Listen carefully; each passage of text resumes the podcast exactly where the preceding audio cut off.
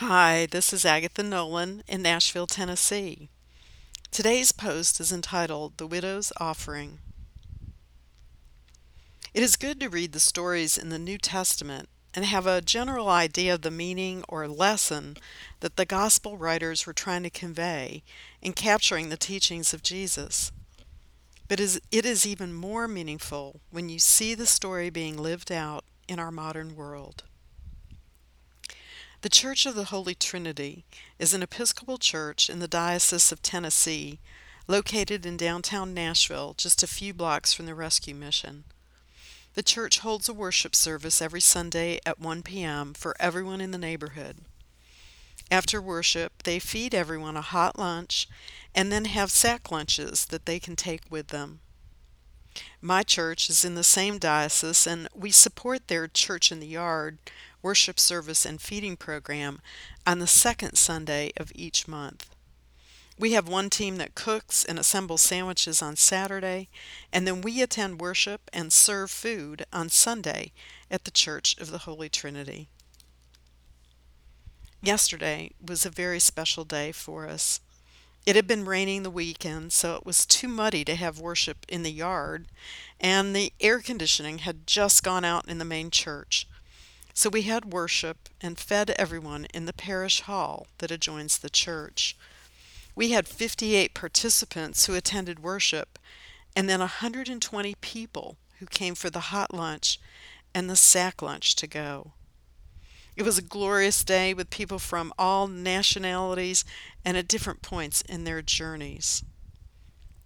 One of our guests was helping to pick up the disposable dishes and trash after people finished eating and asked if we could reserve a hot lunch, which was a pasta bacon roll, and also a sack lunch with water and hold it for him since he was busy helping others.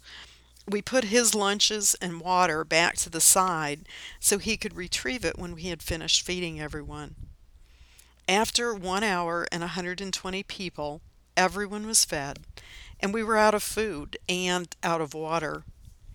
We were finishing cleaning up and had even locked one of the doors when a lady walked in and said, do you have any food?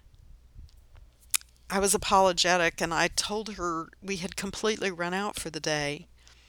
She said, What about water? Do you have any water?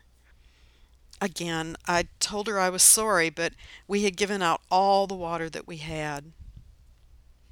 Just then, the gentleman that was helping with the trash came over, and hearing the conversation, he pointed to the lunches we'd reserved for him, he said, Give her those. We wanted to make sure we'd heard him correctly and asked, Both lunches and the water? You want us to give those that we'd saved for you to her? He said, Yes, everything.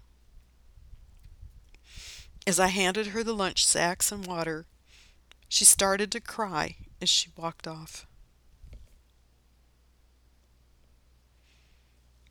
Of course, I was reminded of Jesus' story in Mark chapter 12, verses 41 through 44. As the wealthy were putting large amounts of money into the temple treasury, Jesus took the disciples aside to explain to them how much more of a sacrifice the widow's offering of just a few coins was, because she gave out of her poverty and put in everything in the offering that she had to live on. That is what Jesus asks us to do also to be willing to give up everything we have in His name. Blessings, my friend. Agatha.